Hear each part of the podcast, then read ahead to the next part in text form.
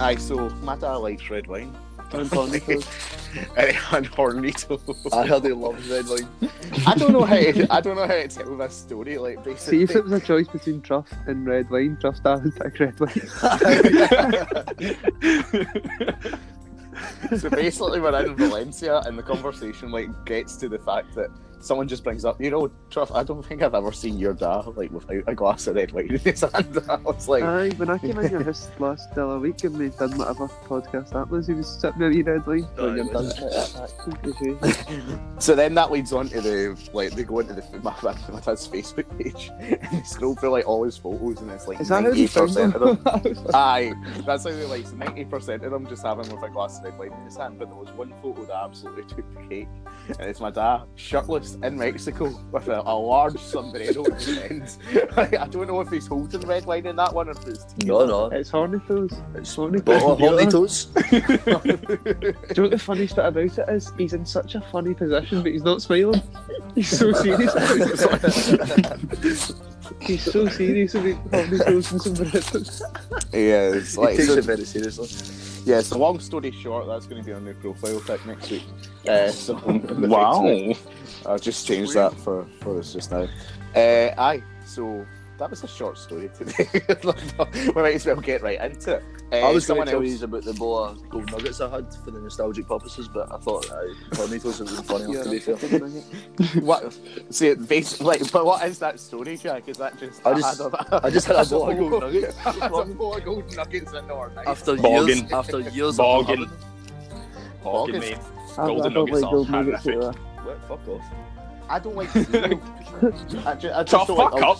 I like solids, solids and milk. Solids and milk. It Does your dad doesn't- like pour red wine into cereal in the morning? Aye, that's- or a bottle of Hornitos with his Coco Pops? I take it trust your dad doesn't listen to the podcast oh, before we fuck. slaughter his drinking habits. My, my dad doesn't listen to me. Like, at all. I did think that. We're a big fan of you. Doesn't he listen to his liver? I'm actually going to start the stop. show. Right, so we're here first. First, oh fuck's sake, we're, I can't really speak. We're back with first time films this week um, after a wee break because uh, two people couldn't be arsed watching Guardians of the There was Galaxy a bit of, Volume there was a bit of night. an in-house rift. in. No, Basically, me and Jack getting given into trouble. it's fine. It was all good. It all worked out in the end. So basically, coffee, uh, clear the air. Yeah, so first time films, it's the show where um, at least one of us is watching the film for the first time. Uh, we do that, we actually watch it, uh, which is the whole point of the show. And then we I come on thought and we'd go over this, it. David. I'm just taking it. It's just better. anyway, uh, so Enough. you may have seen Enough. this, you may have seen this week. We've also got two sister podcasts uh, launching in the next month. Uh, First, first time thrones hosted by uh, Jack Higgins, Oh, uh, which innit? will feature which will feature me. I I'll like First Time Thrones. I've liked that page. Right, so I'll- my pal Jack. I'll be I'll be on there with uh, Chrissy Ferguson, Connor Sweeney, and Joe Thomas. Uh, will be uh, rotating uh, panel on that show, and also first time uh, full time football rather. Uh, will be launching next month. Connor McCann, Ross View, Jordan Snedden, Nathan Connor, and Edward Downey. Uh, a couple of whom have been on this show before. Uh, they'll be talking about uh, the fact that Morelos is definitely away in the summer, no matter what people want to pretend to themselves. So You know, Anyway. why, you to talk about Rangers? right, so anyway, this week, Guardians of the Galaxy Volume 2, I'm joined uh, by a great panel. Um, he is the Groot of the show because he loves hugging trees. It's Jack Higgins. So, Yes! Yeah. Recurring jokes, I love it! when, when was the last time you hugged a tree? Oh, I'm freezing. Uh, oh, it's got to be at least last night. I was. At least 20 minutes ago. oh man. And then we've we've got a guy. I don't think uh, if he was cast in Guardians of the Galaxy, um, he would quite fit because that's bright and colourful, and he's just dark and gloomy. It's Nicky the Can. Fuck off. Mhm. I suppose he's sort of like Rocket. No, Oh, I'm a rocket. You're a rocket. you're a wee Rocket. I'd say I'm quite like rocket, aye. Just no funny. to everyone. A wee. And finally, introducing our new regular panelist on First Time Films. He'll be here. Um, What? I never every- agreed to this. every- Here, I'd like to tell you a Technically- this, quickly, if technically- would like to listen. So I met David, right, and I said to him, I Nah. think Luke should be a regular on the podcast. He's desperate That's to not do how it. it went I think we should get him on. right, wait, this is genuine truth, right? Truff pulled out his phone and started trying to tell Luke he was having him on the podcast. It was Nah, like- nah, nah, and he was nah, like, nah. I've been thinking about it for weeks. Why do you know that? But- well, because I was why did you actually going to bring him in? consult every member of the show because Jack's right. He never technically agreed to it. Like before, I knew he'd say aye, but I texted Right, Jack look, you're out. two days before saying, Three seasons later, it was good run with it. saying I would like to bring in a fourth guy. Never said who as of yet. Waiting for a response. Jack patches me for I days. will ask him, I never get the opportunity. I was the first to suggest Luke.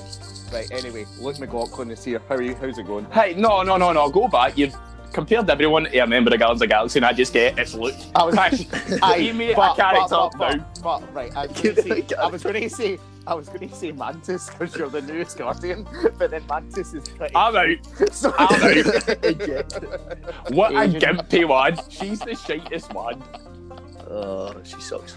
I can never remember any of the names, right? So see, bear in He's- mind when we're talking about this, I don't know the I don't know all the names. That's fine. Is That's Mantis fine. the wee kind of Asian looking one that went with Yes. Batista? Yes. Apparently, I'm Asian. I'm Asian now. He's, he's Mary Poppins, y'all. It's Luke McLaughlin. How's it going? oh, oh, cringing, but aye. right, anyway, let's actually get started. Guardians of the Galaxy Volume 2 came out in 2017. Uh, it stars Chris Pratt, Zoe Saldana, Dave Bautista, uh, Vin Diesel, Bradley Cooper, Michael Rooker, Karen Gillan, amongst others. It was written and directed by James Gunn. It's the 15th movie in the Marvel Cinematic Universe, and it follows the Guardians through a lot of daddy issues. Um, it was nominated for uh, Best Visual Something Effects at the. Oscars, uh, but lost. It lost that category. Um, it made 863 million dollars worldwide on a 200 million dollar budget. Uh, so that's quite a tidy profit right there. Uh, it has an 84% in Rotten Tomatoes right now. Um, we asked um, on our Facebook, thumbs up or thumbs down. 89% of people gave it a thumbs up, and 11, 11% of people gave Guardians of the Galaxy Volume 2 a thumbs down. Uh, Luke, let's come to you first. Better or, boom, boom. better or worse than Guardians of the Galaxy 1? Boom, boom, boom. What? Boom, boom, boom.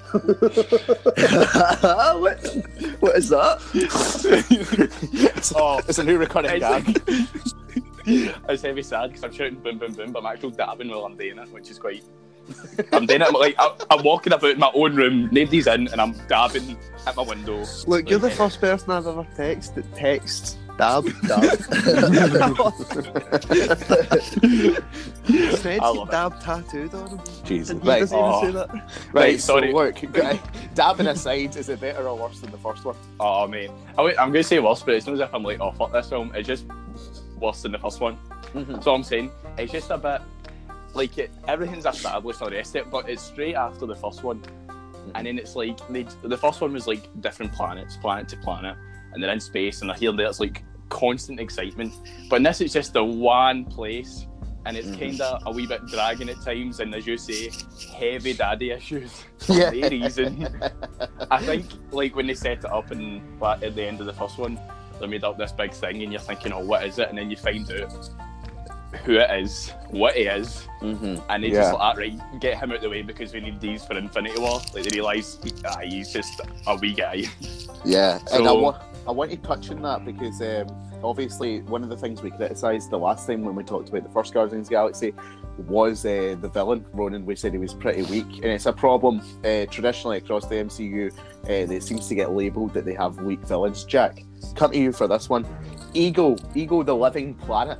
Uh, is he an improvement on Ronan in terms of the villain category because of his sort of personal connection? Obviously, he's Peter Quill's dad.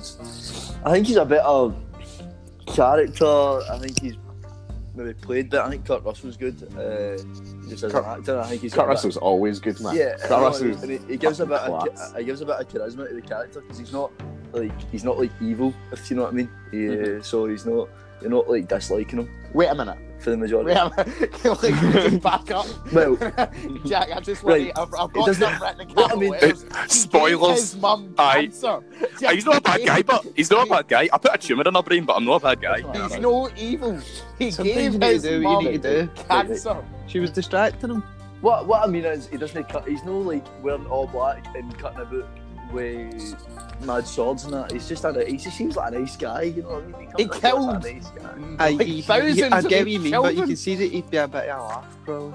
Ah, he's but oh, but you laugh. You know, gee her cancer. Some laugh that'll be. She was Oh. distracting him, mate. He needs to get to his end.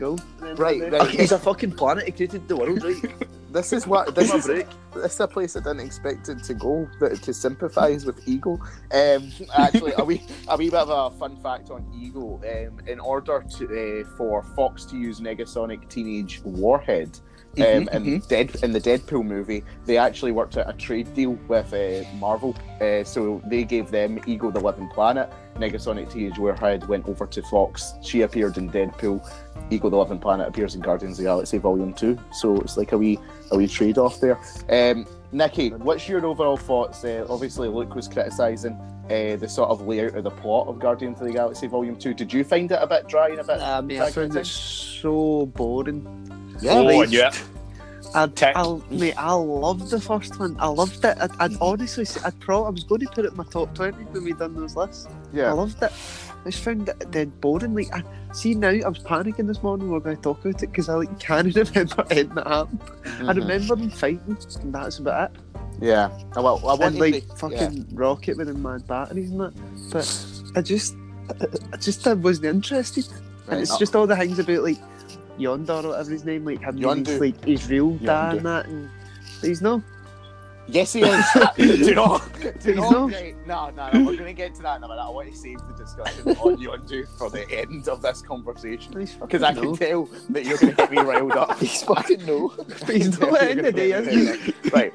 So we're gonna go. We'll go through this in a sort of structural way. I want to go back to the very beginning of this movie. Like, so obviously we start with like the sort of cold open. It's uh, the de-aged Kurt Russell uh, planting the weird fucking flower uh, on Earth, and then it cuts to uh, what I think is one of the most inventive uh, opening credit scenes uh, of all time. Do- At at the opening credit scene, was anyone like, "Nah, screw this," or was everyone like, "Yeah, this is cool. We dance It's as Yeah, a it was group." quite cool. Yeah. Was it Mr. Blue Sky? that was on that bit? Yep, Is that this- was it. Uh, Mr. Blue Sky. Do you like that song as much as Hooked on a Feeling, Mickey? No, but I do love it. My mum loves that song. My mum loves ELO in general. Right, so we're thinking this is going to work out quite well. Right, the the one thing about that opening sequence that I think is immediately you can tell they're trying to be quippier than they are Yep. with the first one. Yeah. Um, and I think that's one of the major problems I have with this movie in its early stages is that perhaps it tries to uh, to be too funny at times. Yeah, Look, did you I find think so. That? Um, oh, and I've wrote that down here. It's Mhm. just every chance they get is just pure. See what annoyed me, right? The first one, I loved Drax, and we can all agree how funny he was, right? Yeah, But this one, it, like they just made him try so hard. Like I know I'm fast forwarding a bit, right? The very like in fact at the start, he turns around and says he doesn't wear one of those rocket jetpack things because they hurt his nipples. Yeah. yeah, And at the very end, when it's a pure like climax moment, like oh, he needs to get Mantis out of there because she's unconscious, and he's like, he gets that put on him. He Uh. shouts, "Ah, my nipples!" And I'm like, ah, flat, fucking pish. yeah, and that's Uh, the, that's the thing. I think um, in terms of trying to force that humour, it probably hurts Drax the most as a character because in the Mhm. first one you believe him, you do believe him to be as this like tough guy uh, who's like really genuinely upset that his entire family has been fucking murdered, right? But in this one, I he wonder just why. Aye, you know, well, obviously, right. But in this one, he just comes across as like a useless oaf, uh, for lack of a better term. I like Uh, Batista. Nah, fuck it. I think the funniest bit. Is, Yeah! I walk for miles. and The feel David, it. David, stop that. David, control yourself. The, only, the only bit that Drax was kind of funny was when he was slating that mantis, like when he's just calling her ugly and that, and like repulsive. and that. I, I, thought that was, I thought that was quite funny. Uh, Yeah. because it's nothing to really do with. It's nothing to do with like his character. Don't get me wrong, right? Like there is like, bits in it. It's like Yeah. he is heavy funny and all that, but there's just like not just him, Aye. but the like characters in there like Rocket and all that. They just try too hard They to try be hard. the first one. Yeah. You know, the, bit I, I hated was when like the pure walk the uh, like the carpet all the way out, and then they can't get the carpet out for that woman. What's her what's her name? Ayesha. Big gold woman. I want to get onto her next track. That- if you want I thought that was quite shite. Aye. in general, like even when they're introduced, like for the first moment, I was like, "Uh oh," like I don't quite think these these guys are going to work. Were you the same? Uh, yeah. Aye. I'm Right. exactly the same. It was that kind of same idea with this three-way battle, like everyone's sort of chasing everyone. Uh, Mhm. but like I just feel like they were completely unnecessary and they annoyed me. Like just Yeah. the fact that the fact that it was a wee game in that, and then when that guy, what was his name again? Uh, fuck. Uh, you suck, Zylak. Yeah, Zylak. Zylak fucking fails, and they were like, "Yeah, you suck." And I was like, See, "Oh, my shit." mum actually watched the movie at that point." It was funny, but it was just it- like no funny. I watched it with my mom, and she was like, "Hold on." Because he not outlasted all of them, and all of a sudden he's the bad guy for being the last one standing. so he's shaming Zylak. Look, Uh. um, obviously, I want to come at you for this because you'll probably like be able to give us more context on this more than anyone.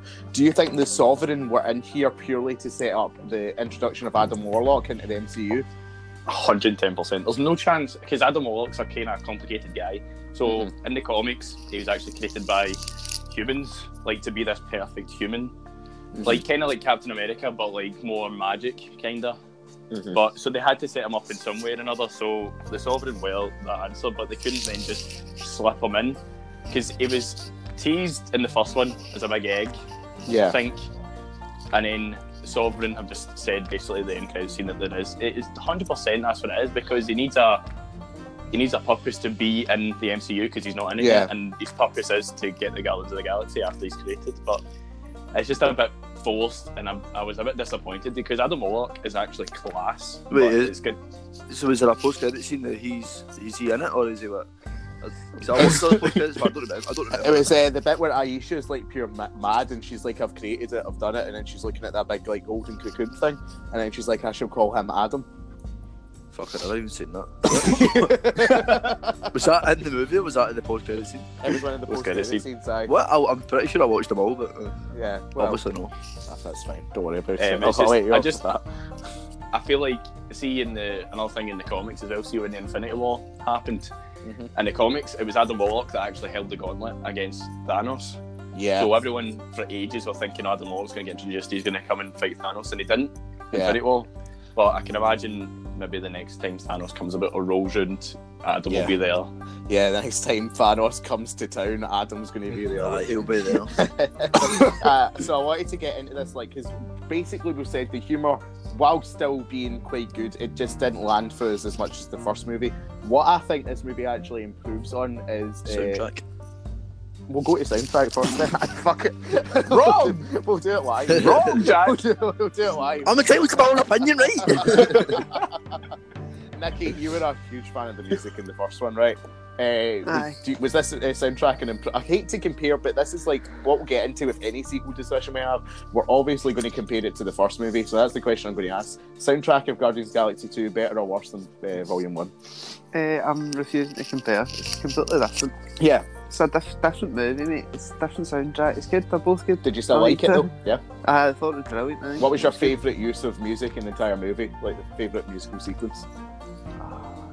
Probably just Mr. Blue Sky. Just like that. yeah. At the What was start. the other song? Uh, I The love- chain. They done the chain, aye. I, I The love one where that arrow comes through and it's hitting the Uh, people. I'll become a little bit closer by Jane the That- Americans. That's Aye, my like that. that's my favourite one as well. Ah, like that's you good. see the pure orchestral bit at the end in Rockets, you're like laughing, like killing all these fuckers in the ship, and they're just playing. It's like fucking class. It's like Pete Gardens Galaxy. I do want to bring in some sort of uh, musical background knowledge. They use the chain twice, and they use it when they sort of go their separate ways at the start, and then they use it when Mhm. they get back together in the big fight at the end. Basically.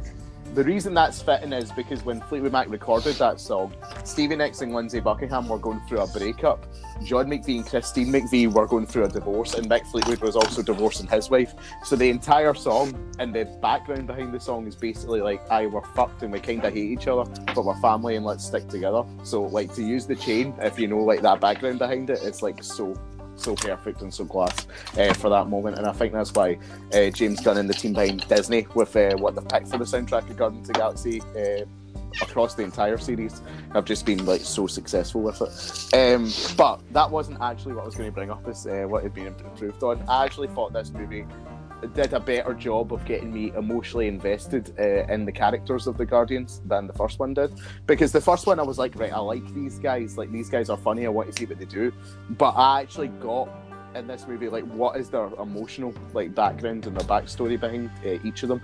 Um, Look, was there a Guardian that you came away from this movie liking better or understanding better than you did from the first one? What we'd already seen. You know this. You know this. There you go. Big Tell the people. Yo, big Yondo, Yondo, Yondo even. Yondu. Oh, I felt. See, the first one, right? is class because he's arrow and all that, and he like in the first one he teased what he could do with it, and then there's that one scene in the first one where he just kills about hundreds of guys with the one arrow. So you, when he comes back the second one, you're expecting the same thing, and he does.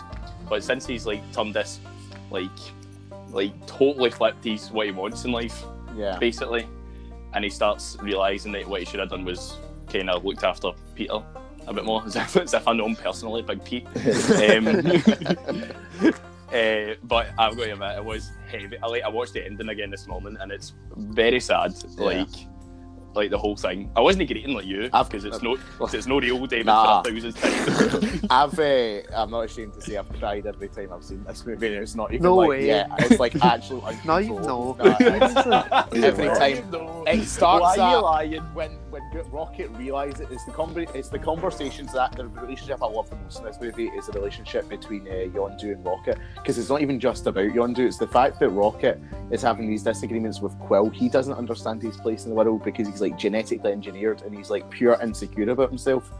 And it's the combinations that they have when he's screaming "You army boy" like in that ship and See, the thing that annoys me, but see how Rocket kind of comes like full circle at the end. He's like, yeah. Oh, maybe I should start like, Being- like acting up a bit, Aye. like yeah be like. But see, if you watch Infinity War, he's the exact same. He's still flinching and greeting just a lot of like, what happened in that film? But the thing when I start getting emotional in this one is uh, when like he realizes that what Yondu's going to do and he's going to sacrifice himself, and then he's like, "Welcome to the the freaking Guardians of the Galaxy," and we'll just forget that he said anything after that because uh, they didn't need to add in that second bit of the line. So then Yondu uh, dies. Uh, spoiler alert! Um, in the arms of Peter Quill. We get to the funeral bit earlier in the movie. Sylvester Stallone uh, who was like is like the Ravenger head honcho and part of the original Ravenger team that Yondu was also a part of. He says like you'll never uh, have the sort of Ravenger funeral essentially, and then see when they all show up and you see the lights like flashing. I'm just like, this is so good. I think it's the best ending to any movie in the MCU, It's like by a Aye. country mile. Um, it's really really emotionally affecting. Uh, Jack, you've been quiet on it. Did you like the ending of the movie? I, I mean, I liked it. I just didn't really have any emotional attachment like you did. No. Uh, or well, particularly you. You're all Well, dead it's- inside. You're all dead inside. It's just something that I'm, I don't know. I just don't like. I don't know. I don't really feel anything from it. Uh, I just don't like Even emotions. even from the first one, I thought I found it difficult to really like, get emotionally invested. Even at the very start, with like the um, his mum dying of cancer and stuff. Like it just it was obviously sad, but like it just doesn't. Like it, as a movie, it's a mo- it's a sci-fi movie, so sometimes I find it difficult to get really emotionally invested in it. But Aye, when Especially so- when, I completely when it's agree. yeah, when it's so especially when you're rooting for the guy who gave his mother cancer. I, well, I wasn't rooting for him. What I was trying to say I was, was. what I was trying to say was he's, he's he comes across as like a nicer person, like in general, than Oh. than uh, what's his name, Ronan. Ronan. It's just like it's, Ronan's well, back. I'm, I'm basing it more on appearance and like based on the majority of the movie, he seems quite nice. So like Okay, I yeah. liked him as a villain better than I did Ronan because Ronan's just like this pure angry wee guy who's a Yeah. angstful kid. Listen, I think I'm going to disagree with you again here because last time we all had problems with Gamora. Gamora was not our favourite Guardian by far. Nah. I, I really enjoy the I loved her. the Gamora Nebula. Shut up.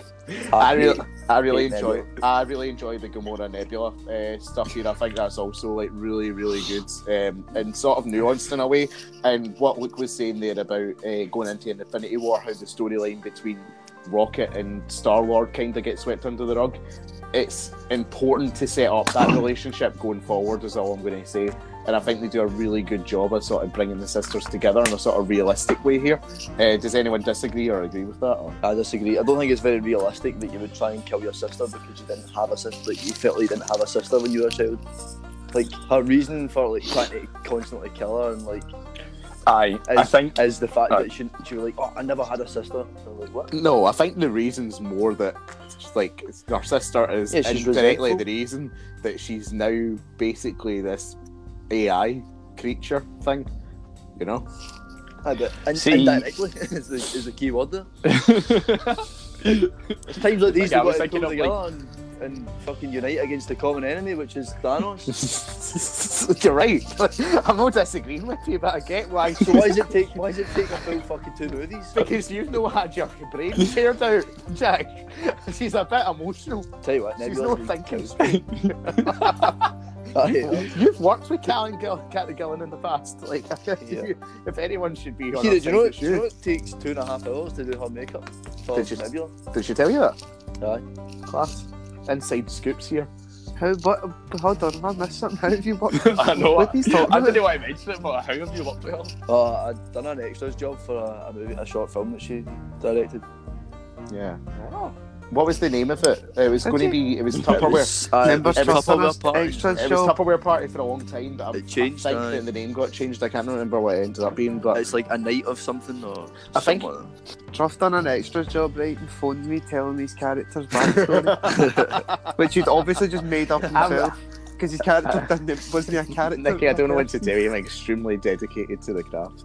Uh, so, one thing I wanted to talk about with this movie, the visual effects, obviously, uh, Academy Award nominated at the Oscars. Um, you can tell that the scale of this one, I know that they visited more planets and shit like that in the first one. This one is a bit more impressive to me, kinda, because I usually don't like the presence of less practical effects. This one you can tell it's all visual, but it kind of works because it's so good. Like in general, do you guys prefer to have like more sort of practical sets you can tell are actually solid, um, or if it is going to be like all digital and CGI, do you feel this is the best way to do it when it's like sort of hyper uh, realistic in a sense? See how, like in Star Wars, for example, Mhm. like in a new, like when a New Hope first came out, so it was the original Star Wars, it was all practical, and then we watch it back now, it's still impressive. Like it holds up because it's just all real costumes. Mhm. And then they try to do the same with Force Awakens, like cater all on real practical set, and then sometimes the like Snoke, for example, works and it doesn't. But Mhm. I think with like space and like dimensional travel, you can only there's only one way to do it, Yeah, you know. and that's But really heavy if- CGI. If you, tried it with practical effects, it just looked like a toaster. Like, it, just, it just wouldn't. It wouldn't let you be like that's that's a toaster. Like I'm not, I'm Yeah. not getting that. They've just filmed a toaster. Aye, what is it? A, a, pup, a puppet group probably looks too much like Yoda. You know what I mean? Like, Aye. I don't And think like, that's it- gonna. I think it is easier. As much as it is a lot more money, I think it is easier for like studios because if you go to the went to the effort of like having a baby puppet Groot trying to press a button going through tunnels, like we'd still be waiting for this film to come out because it would be a fucking nightmare. um, the Wallace and Gromit stuff. yeah. Oh, stop motion Guardians of the Galaxy. That'd be that'd be insane. Um, I wanted to bring up. Obviously, we get a lot of world building that is part of the MCU here.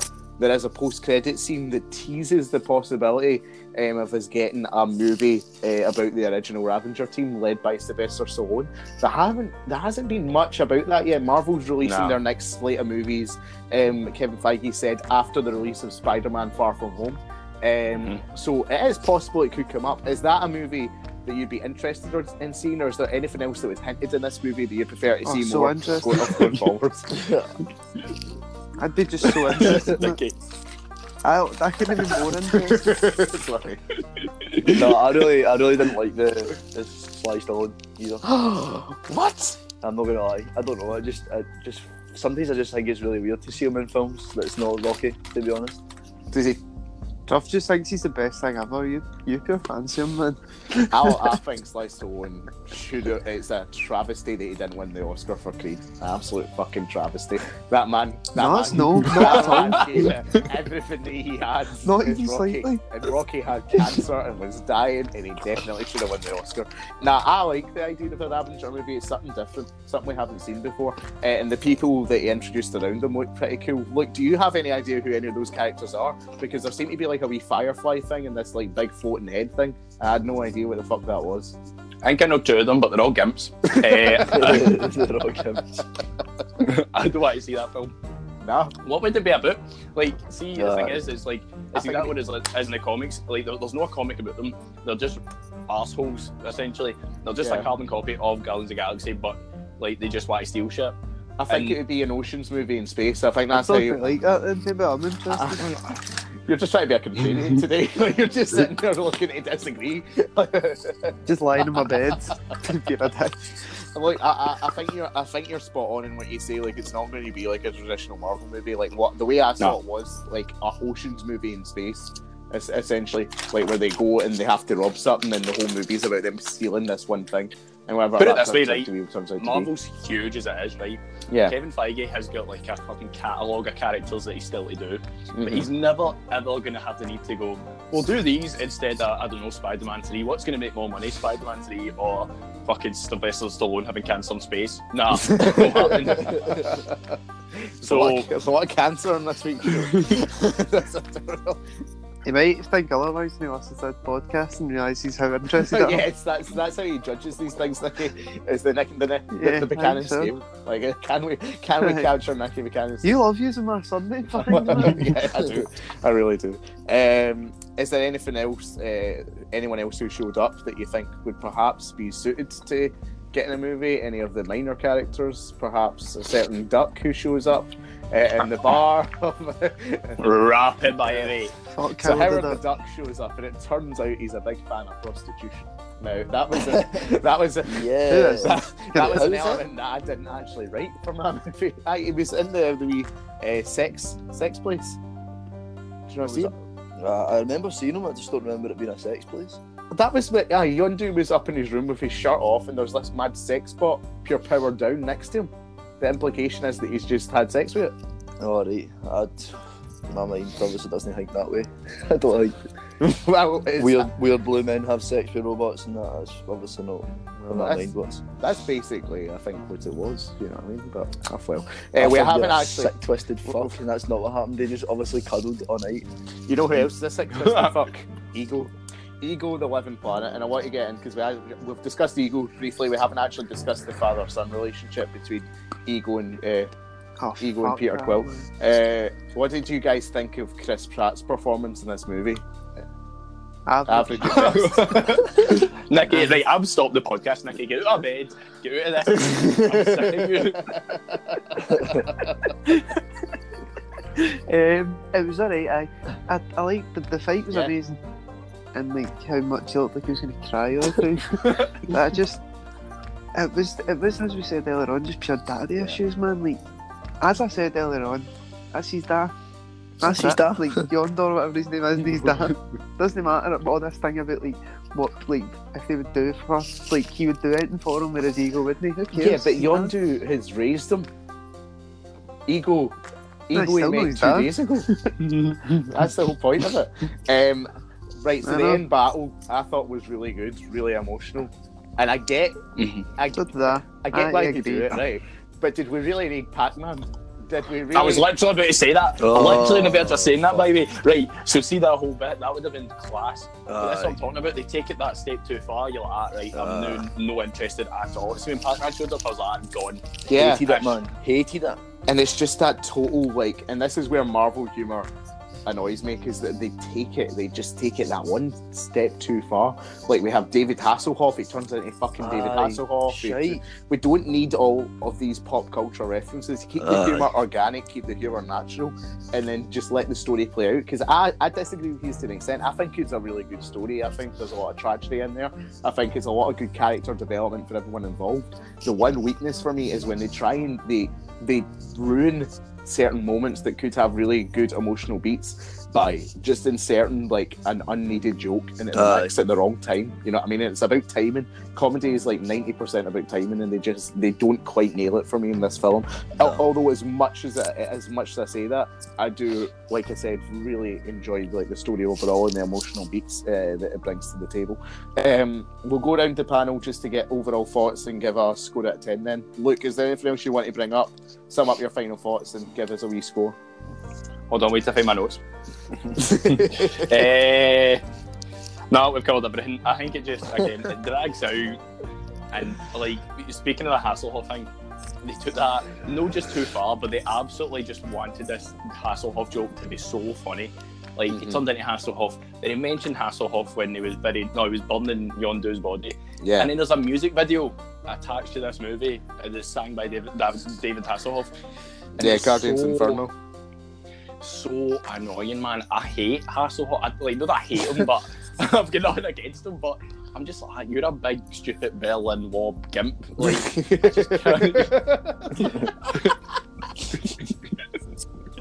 I can't be arsed with it. Um, but like, I'm glad that Truff found this funny. Um, Fuck. Carry on. sorry. Um, but it's like the humour is too far.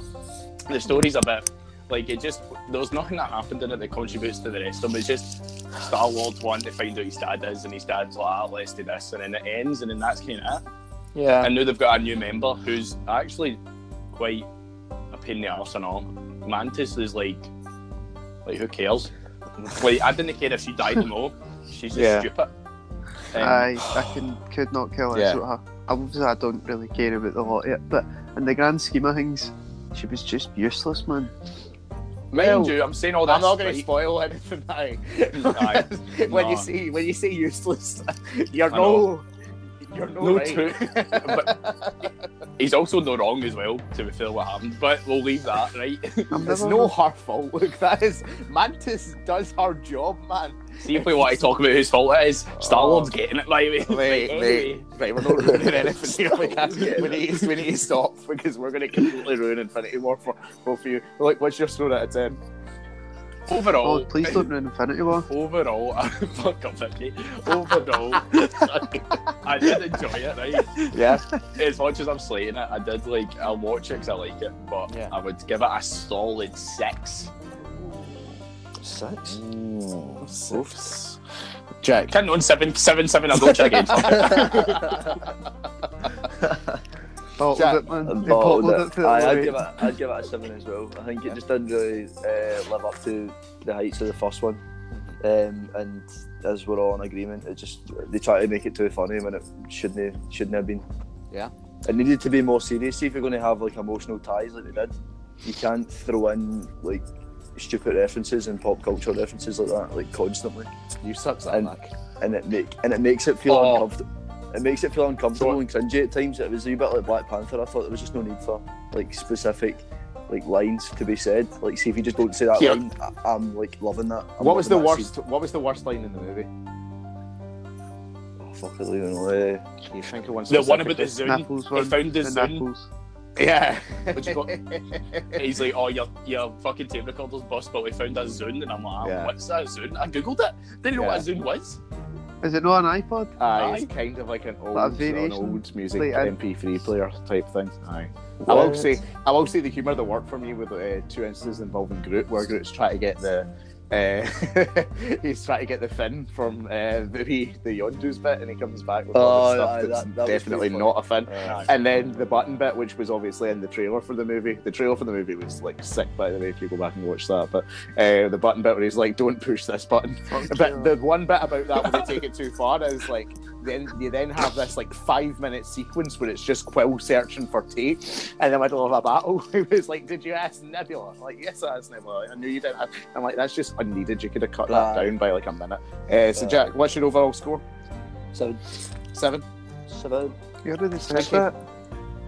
You've already said that. Uh, definitely a nine. Kidding on six. Six. Would you Would you watch it Uh, again? Nah. I'd watch the first one again. I'm Aye. actually quite looking forward to watching the Nah, I first think one. I'd again. watch the first again, but probably not the second. Well- Take or leave the second. I'll go and see the third one whenever it Uh, comes well, we're going to get to that in part two. Uh, Just fuck James Gunn. I I'm. Do you know what? Right, I'm going to give it like a seven point eight. Fuck that. I hate that point shit.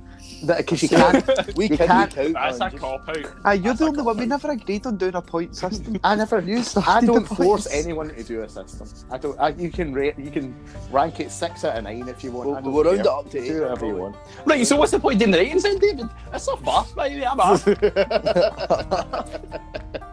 the ratings, like, I don't know how to tell you this. Our ratings don't matter, like at all. at all. I don't know how to break Right. that to you. It's just a wee. You thing have a we do. segment. You have a segment about ratings, and you believe that you don't care. Are you writing them down? No. Right. So what's the point? The ratings are not. If you want to refuse to give ratings in the future, All in you favour of a vote of no confidence. well, Say aye. No, I- guys, I've been trying to rise guys, up for a while. just like Yondu, it appears I am the victim of a mutiny. Uh, I don't know if I'll still be here for part two, uh, but come back for part two. We'll be we'll be discussing we'll be discussing uh, the future of James Gunn. We'll be discussing uh, the new trailer for Brightburn. We'll be discussing the news that Idris Elba is set to replace Will Smith uh, in Su- this Suicide Squad or Suicide Squad Two. Uh, we'll be Holy. discussing the absolute fucking travesty that is Sonic the Hedgehog, uh, and we'll be discussing Michael Jackson. Uh, so stay tuned. All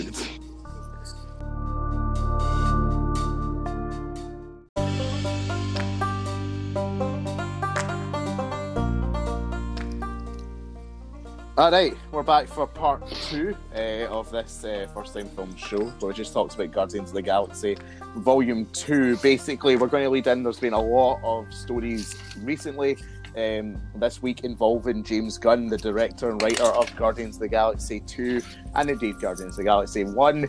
Um, we covered this last time on the show effectively. He was fired from Disney after some tweets uh, surfaced from roughly about 10 years ago um, that he made online um, that Disney didn't feel was in keeping with their brand.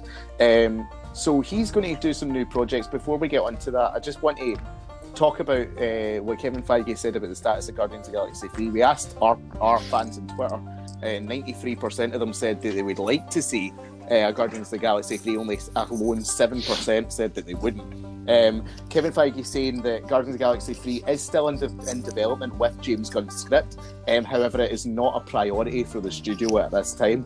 Um, what do we think this means? Do we think this means that, aye, we have a script, but really this is not going to get done for years and years? Fucking I boo! That's have. what it is. Fucking boo! Do you know what I think would be some laugh? See if you got who was it that directed Suicide Squad? Just get him in. no, don't get David Ayer in. That is a make it bad laugh, decision. just- That's, that. Nicky, I know you're trying to make a joke. Don't do it, mate. Don't do it. Oh, no, please You don't. can't take. You can't. That would panic you. That would freak you out. I'd actually like put fingers into my eyes if that happened, man. Like that'd be awful. Yeah, I, I wouldn't do that. I just wouldn't see it. Like, I wouldn't start like harming myself. no, Truff feels that passionate about stuff. Yeah. Remember the other day? I know we're skipping ahead, right? So we're going to talk about this. With the new Sonic King and Truff's trying to get people stabbed. Someone needs to be stabbed for. Right, so we'll move on to that in a minute. I don't want to get my fucking blood pressure going up. Um, any have we had any other director uh, thoughts of who might take over Guardians of the Galaxy 3 from the last time? Taika Waititi's came out and said he doesn't want to do it, so he's off the table. Del Toro. M- Martin Scorsese. That'd be mad. Two, I would both, be wild. Robert De Niro, Both- Star Lord. both, both choices are mad. I can imagine Guillermo del Toro's version, like they need to go like some sort of hell planet with these like disgusting weird creatures and stuff. I actually wouldn't mind. I'd go Del Toro. I yeah, would- that'd Who I directed Homecoming? Oh, no idea, but I don't think it's the worst shout because it was a it was a decent movie. I can't remember his name. The only Spider-Man directors I can remember are Sam Raimi because it's Sam Raimi and Mark Webb because his second name is literally Webb and it's easy to remember because it's Spider-Man. Uh, don't know who directed uh, Homecoming though. I think you were going to say his name was Mark. And I was like, his name was Mark. Jack, have you got Cool. any any options you would throw out there? No, uh, I don't think I care enough about it to be honest. Like, I, I think I, I would go see it when they came out, but like I don't think it's it's ever going to be as good as the first. I think it's only going to get progressively worse. Yeah. Now, Well- that, now that they've exposed what they need to expose, I can't really see it. If it's going to be a standalone film, I can't see it being like fucking brilliant. Here's Um, here's who I would go with. I would like a Um, wild card though. I'd like somebody that was maybe not really done that much uh, like sci-fi stuff or MCU stuff or anything. I think a, a new, a bit of fresh meat would be pretty interesting. I'm going uh, the opposite of you actually. Uh, I've forgotten the name of him now. Well, who's the guy who directed basically every Harry Potter movie? oh, I know you're talking about. He started talking for Prisoner of Azkaban onwards. Aye, no, I'm talking. He did because it was uh, Cuarón who did Prisoner of Azkaban. He did, uh, and someone else did Goblet of Fire. So he's done Order of the Phoenix, Half Blood Prince. Uh, Fuck, who is that again? I've forgotten. Did His you start with David? David? Nah, David Heyman's Oh, no. the producer. Yeah, David Heyman's producer. Uh, I've forgotten his name now. But that's who I'd like to see doing it because if you look at the Harry Potter world in terms of they always do have a cohesive story that has to link in a larger universe, which is exactly what you need with Marvel. He does good special effects when it comes to creatures and stuff like that. He can make you invest in a large sort of group of characters. well, David, David Yates. Yates, that's who it is. Yeah. fantastic. That's good. That's good research right there. Look, that's exactly. Mhm, That's good mhm. research. Uh, I'd go for I'd go for David Yates. That's probably who I would uh, give it to. And I know it's probably not the most popular shout because people didn't like the new uh, Fantastic Beasts movie, but I think he'd be able to nail it with the right script. To be honest with you, I'd give it to you, David. I'd just give it to you. yeah. Because I, cause I came Uh-huh. the most. Clearly, I, I'm the most invested in this. Nah, if you're going to give me any movie, give me the movie we're going to discuss later on. Like, 'cause that is the one that needs saving. Um, the first one that I don't think looks as though needs saving is James Gunn is producing a new movie coming out by the name of Brightburn. Um, I sent you the Oh, trailer mate. to this. What did you make of it? Oh, absolutely amazing. I think it looks class. do you know what I'm like about trailers, right? That looks fucking brilliant, man. Yeah. Aye. what was it? What was it about it? I'm not even being sarcastic. I can tell I What probably a sound sarcastic. switch Nicky has Yeah. It It looks, looks, it looks oh. unreal. It's almost I like was you watching sat it just before this, right? And I was pure raging, watching it like a fucking trailers, man. And it was just brilliant. Yeah. like what was it? Obviously, like like I don't know how they've got away with it in terms of copyright, right? Because it's basically a complete and utter rip off of Superman, and they've just inverted it. Like I think someone pointed out, like the, the font they use in the trailer Mate. is the exact same as the Man of Steel trailer. like Mate, I was literally going to say that. It is Man of Steel. it's mental. Is Man it? of Steel, know if that. like, it, uh, Aye, I've not seen Man if of Steel, but- or oh, fuck him, Nicky, man. I Oh, I wouldn't know that. I don't know. I, I, see if I listen to this podcast, right, I would absolutely hate myself. I don't like the Superman. oh, anyway. Uh, I'd be like, oh, shut up, Aye, but uh, basically, basically, basically, it is taking the Superman mythology and it's uh, flipping on its head, which is a very, very simple concept. But then the other side of that is, if it's so fucking simple, why has no one done it before? Because it's fucking class. You know what I mean? See, honestly, when I was watching it, right, me and Nicky were talking about this earlier on the week, right? See, and he's talked about this in a podcast as well, how he plays games, and if you have a choice to be good or bad, Nicky Oh, always aye. chooses chooses to be bad, right? Shocking. But that film is actually actually that, by the way. Like the boys like, ah, I've got powers. Everybody's getting it. Yeah. so, Well, that's what I was watching. I was going, good, good, wee man. Yeah. Cause some chaos. And I like. Even if he ends up being That- good, which he obviously will, at least he's, he's caused some chaos. I don't think he'll end up good. I think he's going to end up uh, Uh, I think being. I think. I think he's getting stabbed at the end. Uh, for something. I don't know how he's Uh, getting stabbed, but he's getting stabbed. what's his mom? Who's the mom? Elizabeth, Again, what's her Elizabeth face? Banks. Elizabeth Is she no Banks. Kim for Absolute- Scrubs? She's al- aye, she has Kim for Scrubs. She's also forty year old virgin's Mhm. near sex experience. And she, Uh-huh. Um, and she was uh, Gail, the commentator in Pitch Perfect. Her most I hated her. iconic role. It's Kim for Scrubs. She's not in Hunger Games as well. She is. She's Effie. She is, yeah. Effie in Hunger Games, and uh, she. That's something they should do a Scrubs movie. She's a director as well. She directed uh, Pitch Perfect 2. Um, Right. and she's going to be in the new Charlie's no, she Angels reboot as well. did she? Yeah, She's had some career. she has. Aye, and you can't even remember her fucking name. That's what an absolute Kim from insult. Kim from Scrubs. Mate, she didn't tell JD she's pregnant. She's dead to me. JD. Uh, nah, Dalton. nah, she moved away. I'm hoping we can Aye, and then he had to go to a wee conference and see she was pregnant. It was horrible. Aye, we're diverging here. this isn't first time Scrubs. Uh, Jack, It should be. Ryan would be on every week. uh, Jack, I actually thought when watching this trailer, like we're living in this era where we seem to be getting Stephen King reboot after Stephen King reboot. I kind of wanted to half check to see if this was another Stephen King adaptation, but it does remind me of sort of like uh, some of his material, like Carrie specifically was the one I was thinking of. Like, did you get that sa- that same vibe? Aye, definitely. I think it's, it's an interesting one because you said it's it's like a really sim- simple concept to just make someone who's blessed with these powers like bad. I don't think I don't know if uh, he's meant to be inherently bad or if like it's the powers that are obviously just evil within him. Like you know when you have Mhm. this, this sort of capability, I don't know if it's just kind of warping his mind as well. But he's obviously had quite a, from the trailer you can see that he's had like a tough upbringing and like getting bullied and all that. So he's obviously lashing out uh, now that he's got these abilities. But I, I don't know. I think it just looks really interesting. It looks really, it looks really dark. It looks somewhat like a horror actually at times. The way it was Yeah. the, the way the way the trailer was set, uh, was shown, it makes it look like it's a horror. Where there's this idea that you can't actually see him, but you know he's there. Definitely. And the way the way it's been shot uh, uh, is, is similar to like the Conjuring and that. Look, so- and I, I wanted to bring it up to you. Look, this seems to be the Superman version of the Darth Vader scene we've seen at the end of Rogue One. Like, is essentially what No, I'm he- looking at it as. Yes. What a scene. Um, well, I was going to bring up, but if you've ever seen Chronicle, Nah. it's about nah. Dane and it's like two teenagers like they get yes, who get superpowers, and one of them falls out the other, and one of them gets pure raging, Mhm. and there's like a big fight between them, and it's not like pure superhero, but it is kind. It's no horror, but it's like shows you what happens if like somebody who was in the real world actually just decided, you know what, some, everybody's going to get battled. Yeah. It's kind of like that way. Chronicles. Also, Nick, Chronicles one I'd like Nick to of that rain, by the way. Holy God! Is it raining where you are? So, Still dry. Aye. Still dry. I've not looked at Still dry Speaking of special powers, you should all watch Hoodie Talks with Special Because that, that really shows how you can use hooded, special powers to their Yeah. full advantage. And who did Especially tops? if there's two.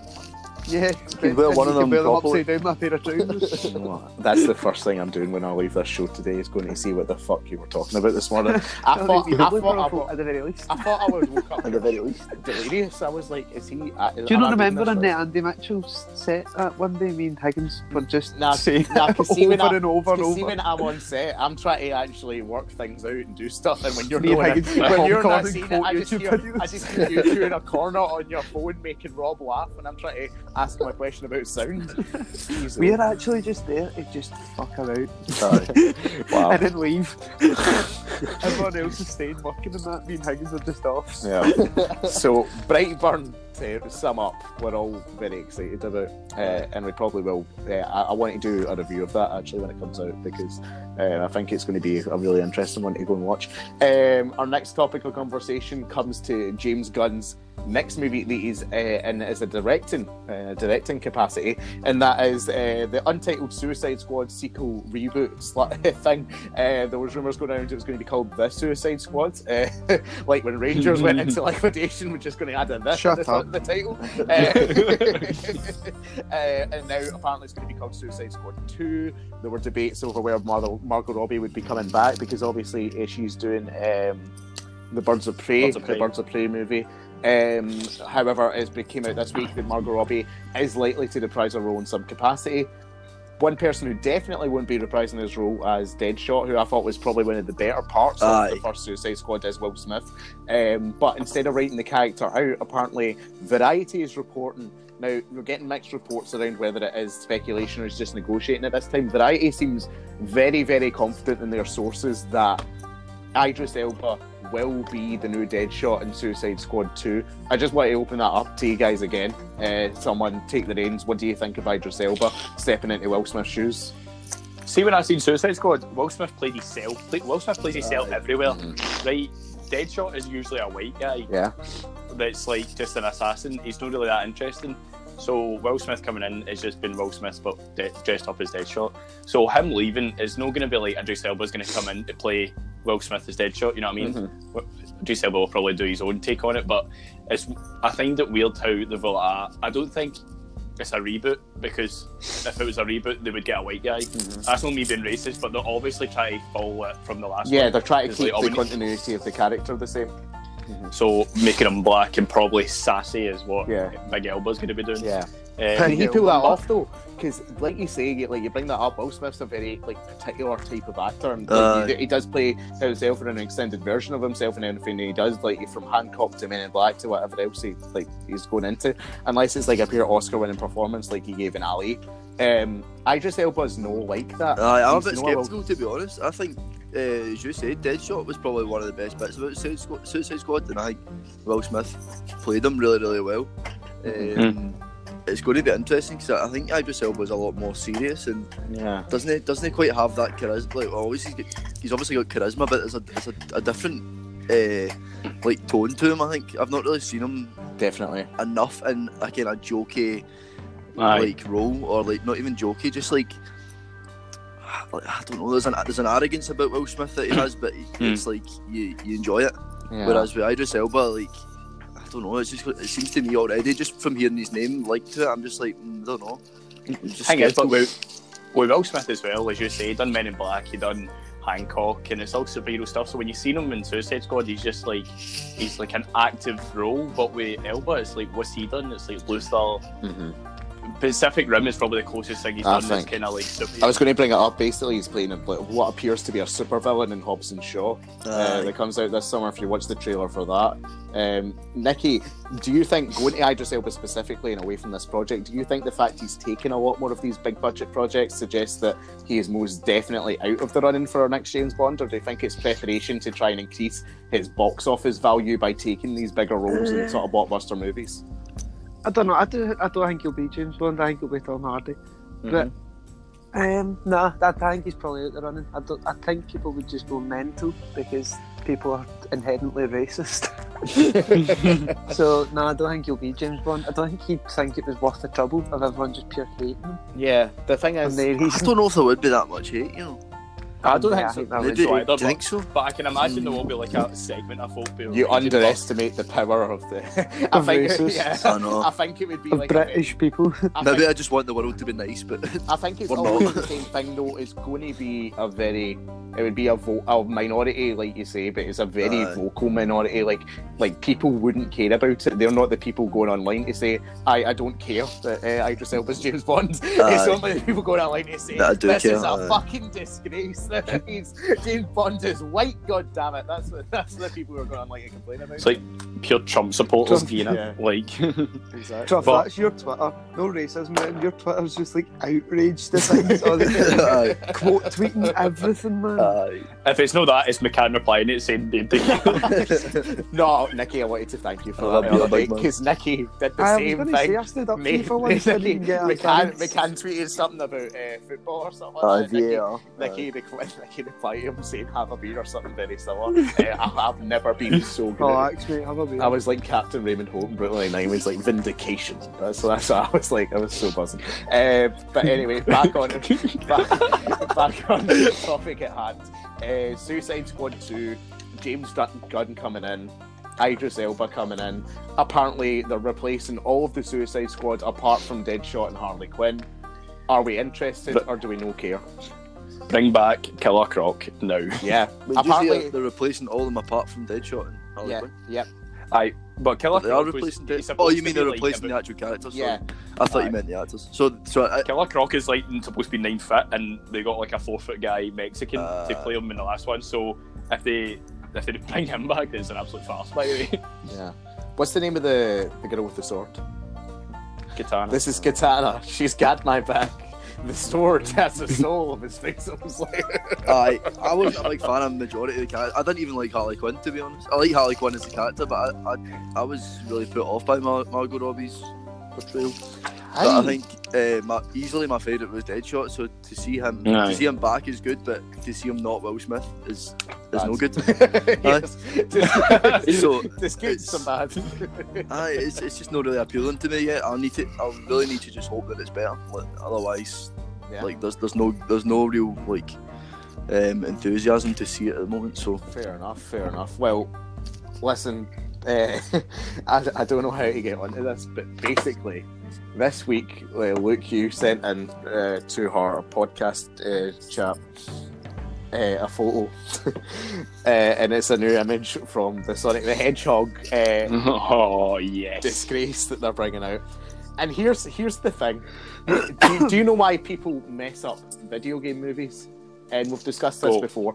Tell us, David. I want to know. Because the people, me the, the people they give these video movies, these game movies to make, don't give an absolute flying fuck. Truff, you're just about- taking what I've said to you before they don't and give a making fine- your own opinion. Listen, shut up. They don't give a flying fuck. This is my opinion. that You're just They don't give a flying fuck it about the characters of the video game. They don't give a fuck about the lore of the video game. All This they see joke, man. is, an- is my all they see. more, more than one person can have the same fucking opinion, Nicky. Let me finish Aye, I've said it to you and you're relaying it as your own. the thing with Sonic the Hedgehog is you've got years and years of lore and history. You've got a set formula that works in the video games that have went well, the video games that have went poorly, of which I will admit there have been a few, have been the ones that have went away from that traditional formula in traditional worlds. So when you're adapting the movie, that one thing that you do not want to do is change it too much because when they've done that in the past, it hasn't worked. And what do they do? They make Sonic the Hedgehog look like a trainee bodybuilder who's got a, his first pair of, pair of weights at 13, and a year later he's starting to put on just a tiny bit of muscle. That's what he looks like. He looks like a scrawny, idiotic fuck. His face looks absolutely appalling and atrocious. And the fact that they've got Jim Carrey in it to play Dr. Eggman, I'm sorry. This movie, to me, just sounds absolutely horrendous, appalling. Um, they've got source material there that could be made into absolute class animated adaptation. We've seen this year with Into the Spider Verse, and I would also say with Incredibles 2, two absolutely amazing mainstream animated movies that are not just good animated films, they're good films and good stories in their own right. Why can't you do that with Sonic the Hedgehog when all the pieces are in place for you to do it?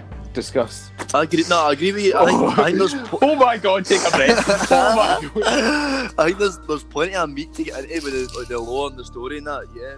And I think, well, I, I haven't even read anything about the plot, so I don't have a clue what they're actually. Going Sonic the Hedgehog comes to the real world because apparently Enchanted is the thing that adapted Oh, instead of the actual shite. Sonic the Hedgehog game. Shite, shite, shite. Right, Right, that's all so- that shite. But basically, I've got absolutely no problem with how they've like made them. Like, I think if you're going to make a movie about them, then it's obviously not going to look like a video game. You've got to change them in some way. But you can make it look like like look at Wreck It Ralph. The Sonic the Hedgehog we've seen in Wreck It Ralph for like that brief second where he talks to Ralph looks like Sonic the Hedgehog. Just design the world around that design. I don't need it to take place in a live action world. I don't want a live action Sonic the Hedgehog. Just make it fully animated and make it look like Sonic the Hedgehog. Right, take a breath. I think he still man. looks. I'm I think he still looks like here. Sonic. If you look at him, you're not going, "That's not Sonic." That's No, but it looks like somebody Sonic's else." deformed cousin who was dropped in his head as a Wayne. Right. I don't. Right. I don't care enough about it. Somebody else take the floor. Right, uh, my turn to get an absolute bollocking. Right, so um, what I hinted up to you, right? To feel me out before you absolutely come in my house and slash. Someone's Um, getting stabbed. right, I'm, I'm not a fan Uh, how they made Sonic, right? Mm-hmm. All well, and the one Sonic's not been about like he was about when we were about, but he was about before we were about. no? I get what you're saying. right, Who's that? About? So, so they, they're trying to reintroduce him again. His games, you can only do so much for his games, and there's Wayne's that have now got mm-hmm. like every other game to get to. So they're trying to get Sonic, who has been a basically a billion dollar franchise now. Like I would say, Slutton, mm. because they could. Nobody would care if he was gone. Like Wayne's wouldn't care. No, So, wouldn't. so they've made that film and they're trying to make it different, right? But I think what they want to do is see this whole plot with him going into the real world. If I were to guess, what they've got is they don't care about the film or the story. What they do care about is what they're doing with Marvel. So they're going to. So see Sonic's some video game and then a Wayne puts it in. It turns out Sonic comes to the real world. Oh my god. Blah blah blah. But then at the end of the film, somebody's Oh. going to put in Mario. Oh, why did you do this? Why did you do that to me? Why the fuck have you even brought this as a thought into my mind? Of course that's what they're doing. Of course that's I- the idea. I've to- and then that means that see hmm. if a Wayne puts in a Sonic like Sonic Hedgehog on a oh. Mega Drive, and Sonic comes out, Wayne's are going to buy it for them dad. I want a Mega Drive. And Right, Waynes will money getting man, stabbed. all money. Oh See, my god. that opens up that opens up the world's first Mario, Pac-Man, the, all of them to either come into the real world or have their own wee world, and they're going to have trilogies each, and it's going to be one big universe, and. I just think that that's what they're doing. It's all big money making scheme, or it could go in the way of the Smurfs, or Oh my god, the Smurfs. What the are you trying to kill me right Yo, now? they should make a. They should make an Olympic Games. Sonic and Mario at the Olympic Games. No, they shouldn't. They should just make a good Sonic the Hedgehog movie, Jack. Tough, you're getting so annoyed, aren't you? I, I can feel a vein coming out of Cubs. In all the way in fact, Johnson, Luke, by the. Luke has planted thoughts in my head that weren't even there before, and now I'm even mate. more annoyed. We both know this is coming. We both know this is coming. Oh. Oh. I don't know. I want you to just move on from this That's what Luke does, man. He tells you he loves you, and then he fucking cheats on you the next day. Listen, I've shagged you three times, Jack. Every time you've never texted me back. Wow. Right. broke, broke my heart. Michael Jackson. I don't know. Oh, aye. oh, what a I don't segue. think- Oh, I don't Forgot think, about Michael I, Jackson. I don't think there's a transition to me being annoyed about a blue hedgehog to being annoyed about a paedophile. Uh, I don't know how you do it, so I'm just going to say his name and go on from there. The news is it's been reported um, that this, uh, the people behind The Simpsons have came out um, and said that a season three episode featuring Michael Jackson, The geniuses behind the Simpsons, I think. yeah, uh, in a prominent role uh, will be pulled from um, syndication. Now, I don't want to get into the whole debate about that's been going on on Twitter, like, oh, if Michael Jackson did this or Michael Jackson didn't do that. Um, you watch the documentary. Um, I believe it's up to you to sort of make up your, your own mind behind that. Um, all I'm going to say There's is, only really one option. yeah, all I'm going to say is um, Jimmy Savile had tribute videos put out about him by the BBC the Christmas he died, uh, and a lot of people did not want to believe the accusations about him until it was impossible to not put your head in the sand. I think um, with the Michael Mate, Jackson everyone knew thing, Jimmy Savile in the 80s. yeah, but that's what I'm saying. Like everyone just buried their head in the sand kinda until it was like it- presented to them in a way that they could no longer deny it. I Um, would actually disagree. I would say people didn't bury their head, I'd say people helped them. yeah. Aye, Aye, you're mate. probably right. There's probably worse than Mate, that there's a thing you can watch on YouTube if you want to go on. It's Johnny Rotten from the Sex Pistols. Mhm. He's on BBC Radio and he says, We all know what Jimmy Savile gets up to, we all know Yeah. what he's into. And he said, But we're not allowed to talk about it. Yeah. And he get banned from the BBC for it. Well- That's people helping him. Aye, it was an institutional thing, um, and I think if you watch the Louis Theroux documentary, uh, where he goes back and because it's very interesting, Louis Theroux did don't know, mate. He didn't, he didn't press him in No, but that's that. But. Louis, the good thing, the one thing I'll give Louis Theroux is that he goes back and does this documentary, and he sort of acknowledges and questions his own role uh, in the Savile scandal, Aye, and he does need to take some form of responsibility. he does, but Which he but- does. But, he does. That's in fairness to him. But what I want to get into today, if you want to go and watch the documentary, uh, go and do so. Um, I would recommend it. It's a well put together uh, documentary, if nothing else. Um, Do you know those boys are getting no money or anything? Boys, men. Yeah, but I don't think they did it for profit. You know what I mean? Like, Well, I know that's what I'm saying because people Yeah. are saying, oh, they'll, they'll, they'll do it for money and. Yeah. They get nothing. Um, but essentially, what I want to get into today is this idea of changing an archive um, in terms of film, television, and culture in general.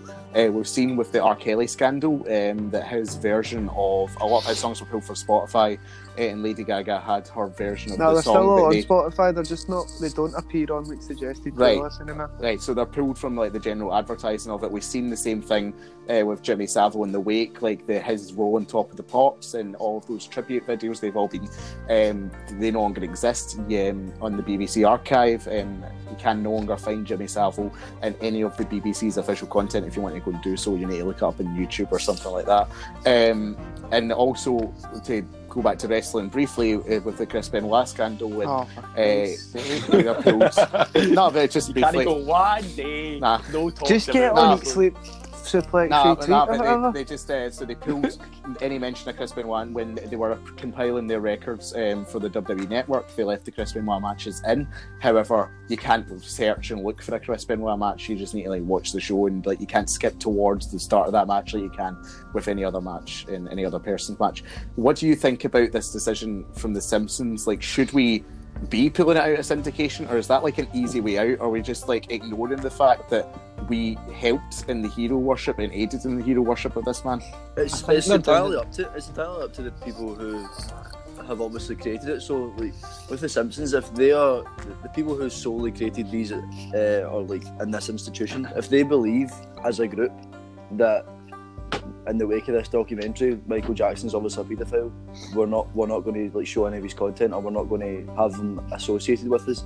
And that's entirely up to them. I think it's entirely up to agree, anyone man. is, is, is any platform that's showing their the uh, videos of Michael Jackson's music videos or um, playing any of his music. I think it's entirely up to them. If they deem that he's a paedophile in the wake of this documentary, then it's their choice to take it away. If they don't want to take it away because they don't believe it, or they don't take it away because they want to wait till it's proven, uh, then that's fair. That's fair enough as well. Uh, James L. Brooks, one of the creators of The Simpsons, said he's against book burning of any form, but he said it's their book and they can take out a chapter if they want. aye.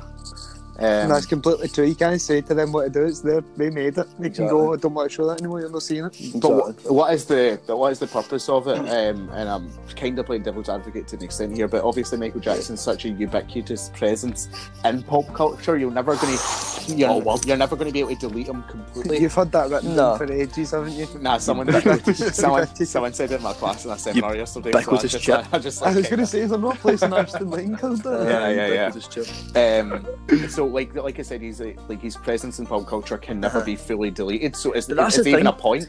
That's the that's the the thing that we never really brought up there when you were talking about Jimmy Savile and people knowing him in the eighties. Like people have, have had this speculation about Michael Jackson being a bit like weird and a bit uh, paedophilic for years anyway. Like it's been it's been a running joke. Unfortunately, unfortunately, it gets caught up in humour because that's the way that the world works, obviously. But like, Jack, Like, your entire point there was just um, I get what you mean, right? I'm going that. to interrupt you here. So oh, see when you're saying you can't take him out of pop culture, I think it's different playing his songs and then having videos of him as a cartoon singing songs with two children yeah. when he's been accused of being a paedophile. I think it's completely See, to be fair as well, right? If I'd correct me if I'm wrong, Nicky will correct me if I'm wrong. But see, in that episode Yeah. of The Simpsons, and there's this that guy, and he said that he's Michael Jackson. He Michael Jackson wasn't even credited for No, that be- role. because of copyright reasons and that. It is I- his voice. It was his actual voice, yeah. So at the end they say that it's not Michael Jackson, but it actually is. But the guy singing isn't Michael Jackson. Mm-hmm. Aye, it's somebody like a. It's the guy Isn't it? doing like an But- impression of Michael Jackson. But I just find it weird how they went like they, like un, like unofficially, and no saying that it is him, but like now they're saying aye that it was definitely someone to take it out, kind of thing. Pat Yeah. Gordon came out not Yeah, I mean- long ago and said that we can say now like it, it was him. Because the guy said Ah, like right. done a wee Ah, speech right. marks thing. He went, "Oh, when you had Michael Jackson, he was like, you don't need to do that anymore. It was, it was Michael Jackson." Yeah. the, the point I was the point I was making earlier on, I don't know if you've caught it. Fucking but- love the Simpsons. like what Nicky was saying about Jimmy Savile, what, what Nicky was saying about Jimmy Savile and everyone knowing that he's got uh, like loads about him in the eighties. The, the same sort of thing has been about about uh, Michael Jackson for years. It's like years and years before he died, people were still making Who's jokes. shouting? Like, what the fuck is that? They're still arguing about the ballet. There's still no left for the ballet, man. It started half an hour ago. Sorry, Jack. You'll eventually make your point about Jimmy Savile. Continue. It's about Michael Jackson. You're obviously not listening to me. Hey, so the, the the talk's been around for a while about Michael Jackson. Aye, what I'm saying is, I was obviously, like, peop- people have obviously been making jokes. Like, unfortunately, it's caught up in humour. But like, people have been making jokes about Michael Jackson being a paedophile and having loads and loads of allegations against him, like years and years before he died as well. So, like, the fact that it's the fact that it's only been kind of brought up and there's been some sort of confirmation now is the is the issue. Like, because it's not like it's a new thing to us that this whole concept is new. Like, it's been something that people have been thinking about for ages. So I just think it, I just think it's interesting, like that all of a sudden there's people now taking action on it because there's been some sort of proof. But the fact that you know Aye. people are, people are going to defend them, do you know what I mean? Even though there's been you know thousands of allegations for for years. But that's just folk. That's just folk being ignorant. That's just folk being so believed in like. See if you see know, South against Park it. and that. Ignorant funny. bit, Anyone? Nah, no. No. nah. No, Sound. I'll just Right, continue my go. point. Cheers, Nicky. Ah, cheers, Nicky. I'll make the point. That's fine. Um, Thanks. Aye, but like, I just I think folk, folk are just pure ignorant to think that he could do anything like that. Like, oh Aye. no, but there's a chance he would he wouldn't do that. So therefore, he has he hasn't. Mm-hmm. Like that's just folk being absolutely daft. But when proof's written there and it's shown, then like it's obvious. But it's it's that's just the way the world works, isn't it? Like folk are just gonna be like, no, that's not fair. But they're the same Aye. folk that will.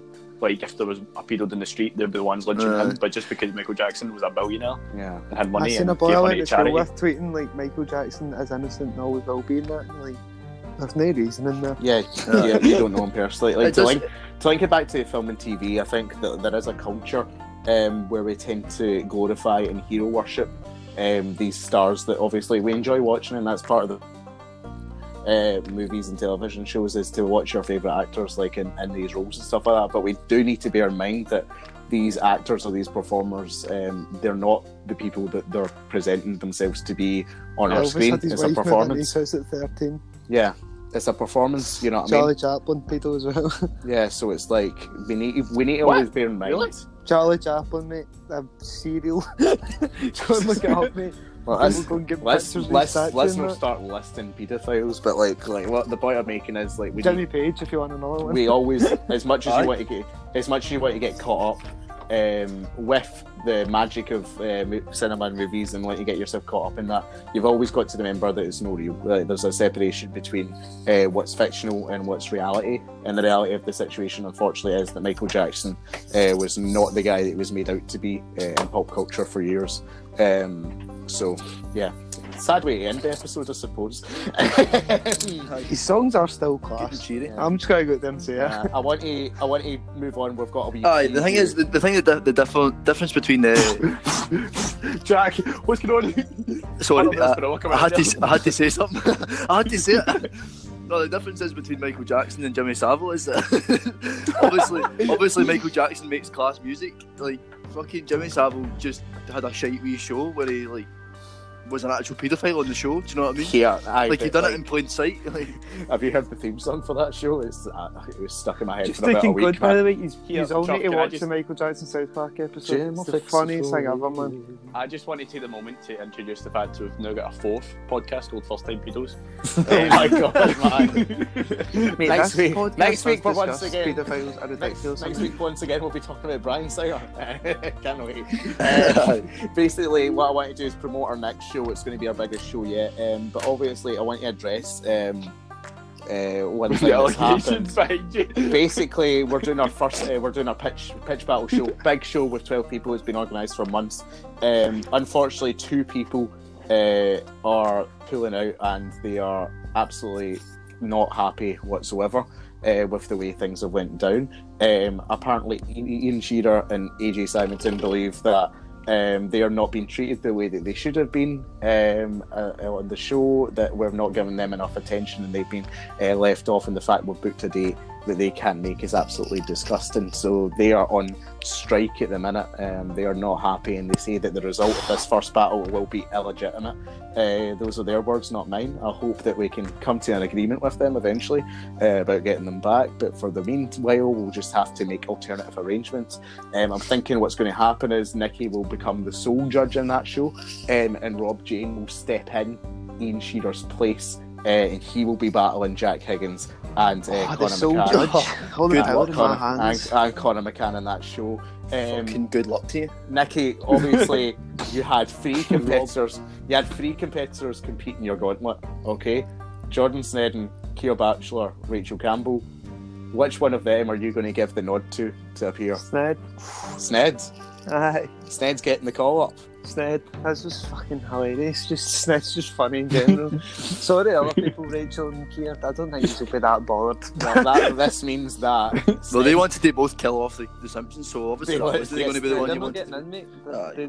They, they So if Sned if just funny. If Sned is Sned. free for the pitch battle, he will be the first choice, and he will be going up against Eddie, uh, now one of the voices of uh, full time football, and uh, the better half of the Higgins siblings, Mary Higgins, uh, will also be there. Truff, ready. Jesus Christ. Truff said to me the other day, oh, you need to slag everyone off and you're introducing them and that. And I was like, I don't know how to slag off Higgins' sister. And I was like, I'll just say like the better half of the Higgins. And he just stole my joke.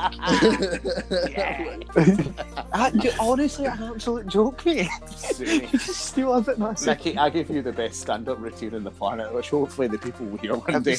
Uh, so now, uh, goodbye to everyone. Um, Luke, how was your first time on as the regular member of the team?